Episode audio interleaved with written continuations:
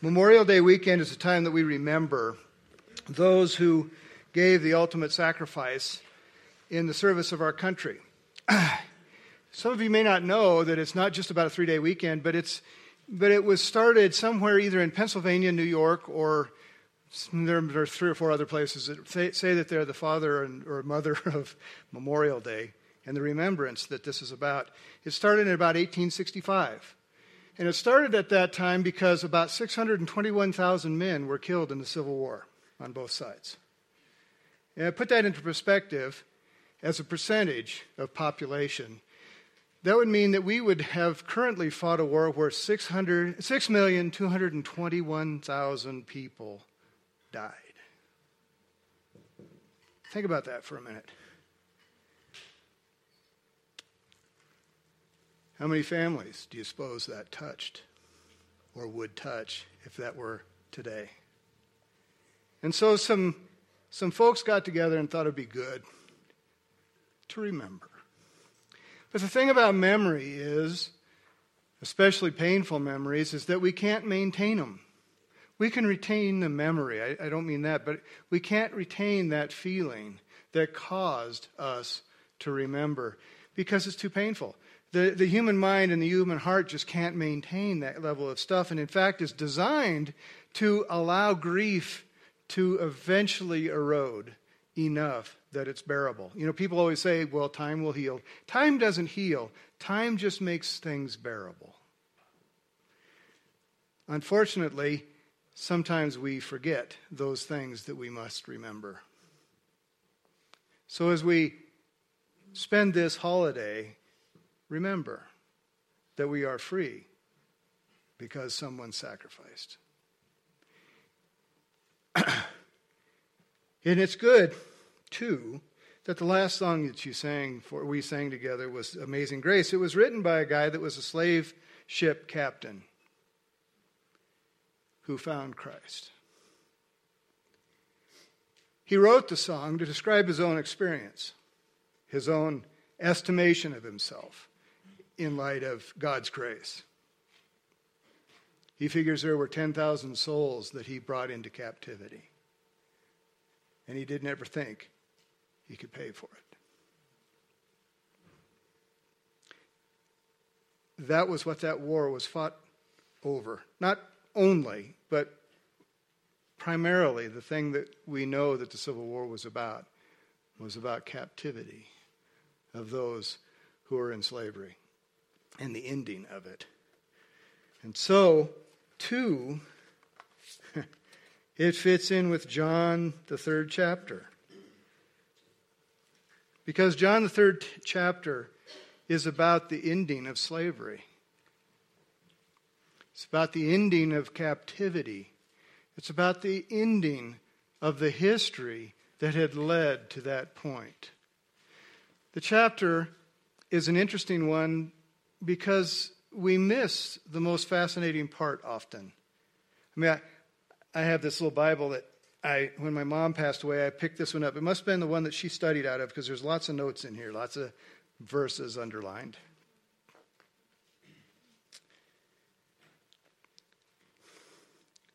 John 3:16 has a little special circle around it in her Bible. Because obviously it was something that she'd looked at often. Uh, and it kind of falls open to that spot. But John 3:16, how, how many of you here could confidently quote John 3:16? Go ahead, just raise your hands. Confident. Yep. How many sporting events have you seen where that's somewhere in the background? Hundreds, right? Thousands maybe. There's people who do not even honor God who can quote John 3:16. John 3:16 was probably the first verse you memorized and I memorized. Somewhere in Sunday school somebody said, "Let's memorize John 3:16." Because it's it's been seen as that that clear bold statement of the good news of Jesus Christ. The good news, the gospel, the gospel itself contained in a verse. But here's the thing that always strikes me John 3:16 was given as the words of Christ to one man at night in secret. Who had come because he is afraid of his peers, seeing him and thinking maybe he's somehow a traitor to our way of being. So he'd come at night because he didn't want anybody to question his motives. He didn't, he didn't want anybody to see him. He was a little ashamed that he wanted to come and talk to this teacher, this Jesus. It's at night, it's in secret. Wow. Consider that for a moment. The most well known passage of the New Testament is a secret message to one person. Hmm. Hmm. So I think we need to look at the setting of that. Now, last week, if you were here, Scott really set out the, the concept of who this man Nicodemus was. He's a ruler among the Jews. He was a Pharisee. He was not only a Pharisee, but he is one of the top Pharisees. And so that you know, a Pharisee, in fact, their very name means set aside for holiness. It goes all the way back to um, when the temple was being basically renovated and restored, they found the scriptures that while they were in captivity, there's that word again, they hadn't been able to have read. And so it was read from, uh, to all the people, and they began to weep.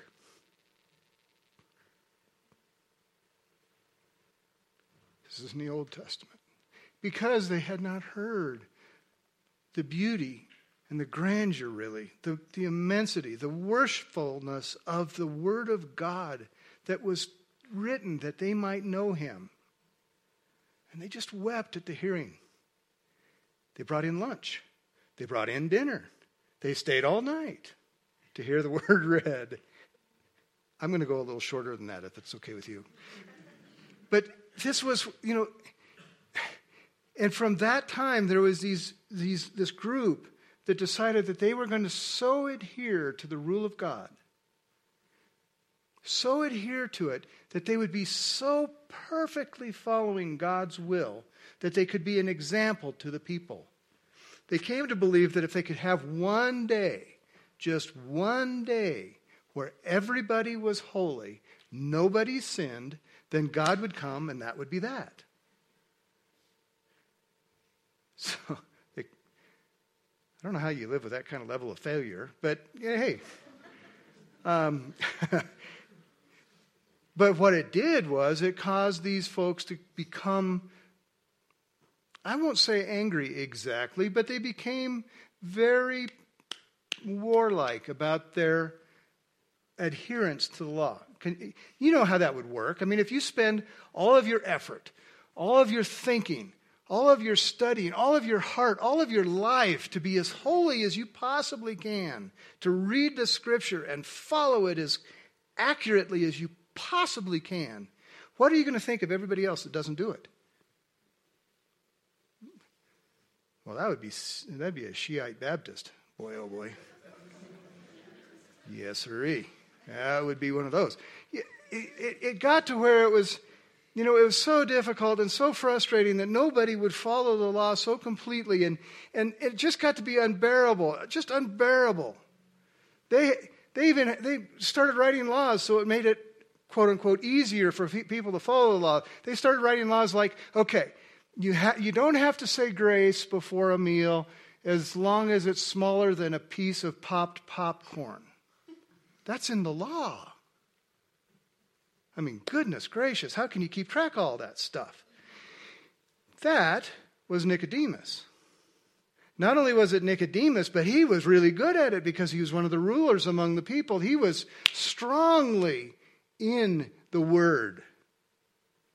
And he comes to Jesus at night and he's ashamed because he didn't want to know, he didn't want his buddies to think that stuff. And, but at the same time, there's something about this guy I mean, after all, he's been healing the sick and raising the dead and giving the blind back their sight. There's got to be something about him. I'm going to go find out, but I'm going to keep my skepticism because I just don't know. I mean, here's this is interesting. Here's this guy that has tried to live his whole life, be holy, never sin, who has come before the one who had never sinned. He's meeting the very example of what he was striving for. And he asks him some questions. You know, we know he said, well, he didn't even really ask a question. He just made a statement. We know you must be God from God because you do all these amazing things. You, you, so therefore, I'll call you rabbi, a teacher. I want to kind of know. I mean, he's coming to say, yeah, I kind of want to know. And he says, you got to be born again. Jesus did. I don't get it. How do I do that? I'm an old man. How do? Yeah, unless you're born of the Spirit, water in the Spirit. Jesus explains these things about the Spirit and so forth. And then we get to verse 11, and Jesus begins to sort of say, okay, we're not going to take this easy. We're going to, we're going to go right for it. We're going, to, we're going to get right at it. And he says in verse 11, Truly, truly, I say to you, we speak that which we know. Now, Jesus, when he says we, he's talking about himself and his, and his disciples. He says, We speak that which we know, and bear witness of that which we have seen and you do not receive our witness. He's t- speaking to this man who has seen the things happen, has understood that there's something about this Jesus that it's worth at least taking a re- risk to come in secret and seek what he's all about. But he says, But you don't receive our witness. If I told you earthly things and you do not believe, how shall you believe if I tell you heavenly things? You know, if I, if I just give it to you simple and you don't believe, how are you going to believe when I give you the really deep stuff? So Jesus says, okay, let's do it this way. Jesus turns, and, and because Nicodemus is so steeped in the scripture and histories and traditions of his people, Jesus says, turns to use an example from that tradition and history. And he says, As one who has ascended into heaven, but he who descended from heaven, uh, and, and, no one has ascended into heaven, but he who ha- descended from heaven, even the Son of Man. Now, if you go back to Ezekiel, you'll see that Ezekiel saw, uh, saw a wheel, he saw a ladder. Uh, Jacob saw a ladder, and also, uh, and in both of those instances, if you go to Daniel, you'll see that there were the three guys thrown in the fiery furnace. Each of them, or the king in the fiery furnace example, they each of them said, I saw someone that looked like the Son of Man. That, that title came up in each of those places.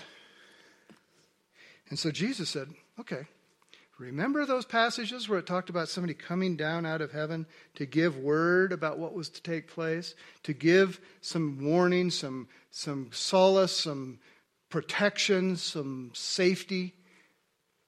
They were all called the Son of Man. I wonder who that was. He says, and earlier he said, if I tell you earthly things, how are you going to believe heavenly things? And he says, so he's really saying, I'm that man. I'm that one. I can come. I'm going to tell you some stuff that I know from heaven because that's where my, my witness is from. And so then he says, and as Moses lifted up the serpent in the wilderness, even so must the Son of Man be lifted up, that whoever believes may in him have eternal life. Hmm. Jesus compares himself to a serpent. Anybody know any place else in Scripture where a serpent is included in any passage of Scripture in a positive way? In the garden, the serpent was more crafty than the other gar- animals that were creation in the kingdom. And he tempted Eve and he tempted Adam. The devil in Revelation is called the old serpent. Hmm. Jesus is referring to an Old Testament passage again. Because what else would be more meaningful to Nicodemus than a passage from, from his scripture? This is from um, Numbers 21, starting in verse 4. It says, From Mount Hor, this is the people of Israel. This is in, in the Exodus. They've been wandering in the wilderness, and, and they're out, you know, where it's hot and it's dry and it's whatever. And so they've been eating manna. Manna, manna, manna, manna, manna. Every day manna. They get up, they get manna. They go to bed, they have manna in the morning. You know, um, manna. Manna is a Hebrew word that means, what is it? That's what it is. They got up one morning, and they said, what is it? manna. and that's what they had every day. They couldn't store it up. They had to eat whatever was given that day because they had to trust that God would give them manna again the next morning so they'd have something to eat. Trust in God. God will be there every day. From Mount Hor, they set out by the way of the Red Sea to go around the land of Edom. And the people became impatient on the way. Are we there yet? How much further? you Imagine a million people all like your kids in the back seat. Yeesh. People became impatient on the way, and they spoke against God and against Moses. Why have you brought us out of Egypt to die in this wilderness? For there, was, for there is no food and no water, and we loathe this worthless food. Wow. Have you ever gone to Thanksgiving dinner and you say to your mom after it's all done, I loathe this worthless food? Prepared with love and, yeah. Then the Lord sent fiery serpents among the people, and they bit the people, so that many people of Israel died. And the people came to Moses and said, We have sinned, for we have spoken against God and against you. Pray to the Lord that he take away the serpents from us. Their prayer is that the serpents be taken away. Uh, we're tired. This, this is worse. This is bad. I mean, okay, we sinned, and they and the serpents are here, and oh, there's fiery serpents, and they're terrible, and some of us are dying, and it's just awful. I mean, just tell God to take them away. We're sorry. Take them away. Take them away. That would be good. We want them taken away. That's our prayer. So Moses prayed for the people. And the Lord said to, to Moses, Make a fiery serpent and set it on a pole. And everyone who is bitten, when he sees it, shall live. So Moses made a bronze serpent and set it on a pole. And if a serpent bit anyone, he would look at the bronze serpent and live. Well, there's kind of layers there too, and this isn't our main passage, and this could be a great sermon all by itself. But here's the thing God didn't take the serpents. Their sin brought the serpents. Their, their complaining brought the serpents.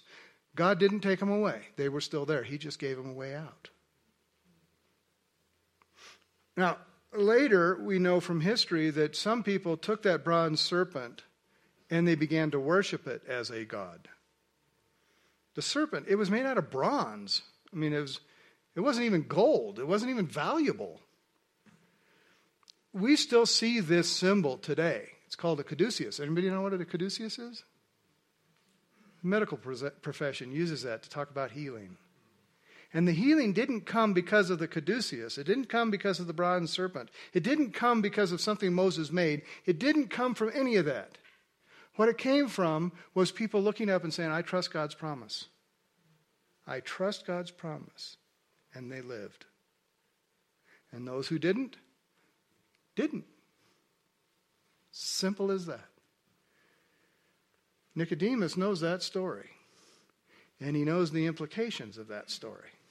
He knows that it's by faith, not by some graven image, that the people were saved. It was by faith. It was by faith. And so then he says to Nicodemus to, to really put a meaning, to really put power behind what that whole thing was about. And as Moses lifted up the serpent in the wilderness, even so must the Son of Man be lifted up, that whoever believes may in him have eternal life. Wow. Nicodemus is saying, You mean you mean it's about faith? It's not about what I do or how well I do it. I can't even do it well enough. Seriously? I just have to believe?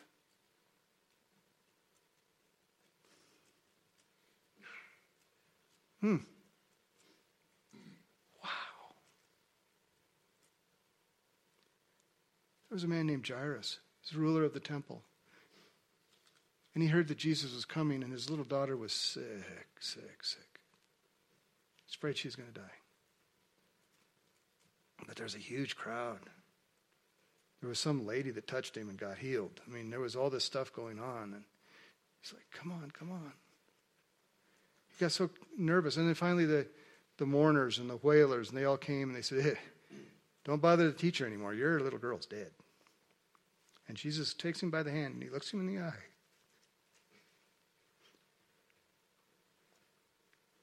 Don't fear anymore. Just believe. We know the end of the story is that his little daughter was raised from the dead. Nicodemus is going through these things in his mind. He's a smart man. He studied Scripture. He knows it. He knows that God's way is not man's way. He knows that having faith in God is an important thing. He knows that following the law really doesn't mean anything unless there's some faith in that law. The law is nothing unless you have belief in that, who, that he who created the law. He knows these things. This would be like turning the key in a very deeply locked lock.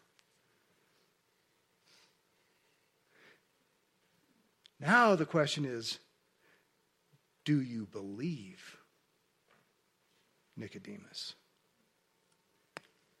For God so loved the world. Why? Why? For God so loved the world that he gave his only Son, that whoever believes in him should not perish, but have eternal life. Hmm.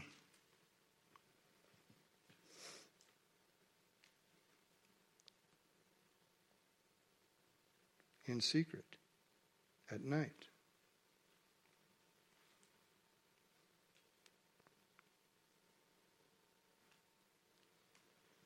God sent his Son not to the people of Israel,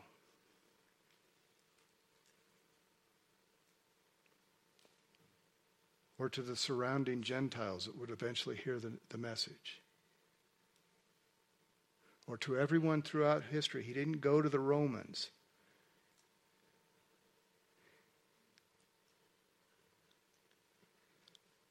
He didn't go to any government. He didn't announce it as the new order of things. He comes at night in secret to your heart.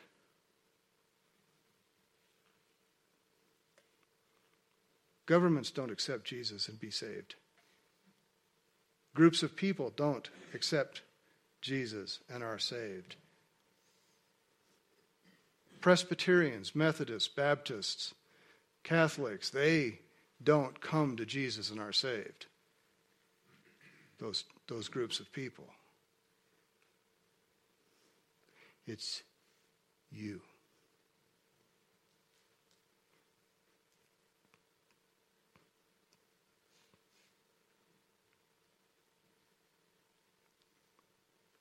For God so loved the world, he came to your heart privately. So that if you believe, you won't perish but have eternal life.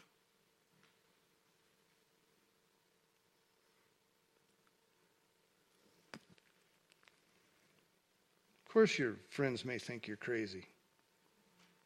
Lost your mind. Some may think that believing in Jesus is just foolishness. Waste of time.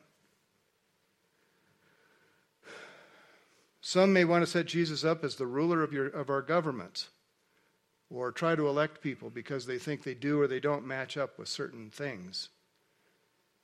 That's not what this message is about. This message is about you. It's about you and me and Nicodemus and everyone else who's ever heard the message. No one else can decide for you do you believe? No one. No one can force you to truly believe. You have to do that yourself. For God did not send his Son into the world to judge the world, but that the world should be saved through him. He who believes in him is not judged, and he who does not believe has been judged already, because he did not believe in the name of the only begotten Son of God. And this is the judgment that the light came into the world, and men loved the darkness rather than the light, for their deeds were evil. For everyone who does evil hates the light and does not come into the light, lest his deeds should be exposed. But he who practices the truth comes into the light, and even in the light, he, those deeds are exposed. That his deeds may be manifest as having been wrought in God, even those things that seem to be not right, because he's covered it. He's covered it. Why did Jesus compare himself to the serpent? Why was that his image? Why was that the thing that he said? Why the serpent? Jesus is anything but a serpent. If you look at anything about Scripture, he was definitely not a serpent. Paul tried to explain this in Romans. He says, There's therefore now no condemnation for those who are in Christ Jesus, for the law of the Spirit of, uh, of life in Christ has set you free from the law of sin and death. For what the law could not do, weak as it was through the flesh, God did, sending his own Son in the likeness of sinful flesh. And as an offering for sin, he condemned sin in the flesh, in order that the requirement of the law might be fulfilled in us, who do not walk according to the flesh, but according to spirit. For those who are according to the flesh set their minds on the things of the flesh, but those who are according to the spirit, the things of the spirit. 2 Corinthians also says this. In 2 Corinthians, the fifth chapter, verse 21. There he made him who knew no sin to be sin on our behalf, that we might become the righteousness of God in him.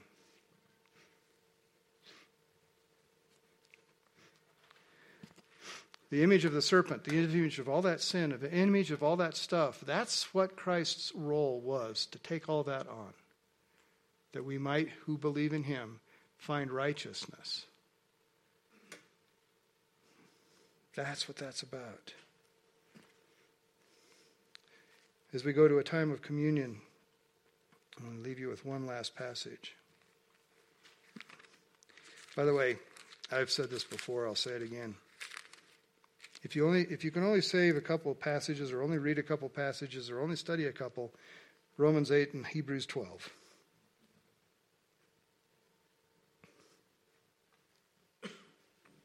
This is verse 2. Fixing our eyes on Jesus, the author and perfecter of our faith, who for the joy set before him endured the cross, despising the shame and has sat down at the right hand of the throne of God. The writer of Hebrews, because the Hebrews would know, made reference to looking at the source of salvation. Fix our eyes on Jesus. Fix our eyes on Jesus. Don't fear anymore, just believe. Don't have shame anymore, just believe. Don't have pressure from the outside world anymore. Just believe. Don't worry about the government. Just believe. Don't worry about what anybody else is doing. Just believe. Don't worry about the sins that you've sinned. Just believe. Don't worry about the sins that you're sinning now. Just believe. Don't worry about the sins to come. Just believe. Just believe. Heavenly Father, we thank you that you come to us one at a time. One at a time. Lord, we pray for each heart that's here. The ones you're speaking to now, and the ones that you will be speaking to, and the ones you've spoken to for a long time. Lord, we ask that we remember that we believe and walk in you. Because you love the world so much, you came to each one in it that they might know you. Some still reject. We know that's true. And some believe. We pray for those who are believing and will believe that they might have eternal life in you, that their sins will be forgiven and washed away because you've borne them yourself. We pray this in Jesus' name. Amen. If you guys have come forward.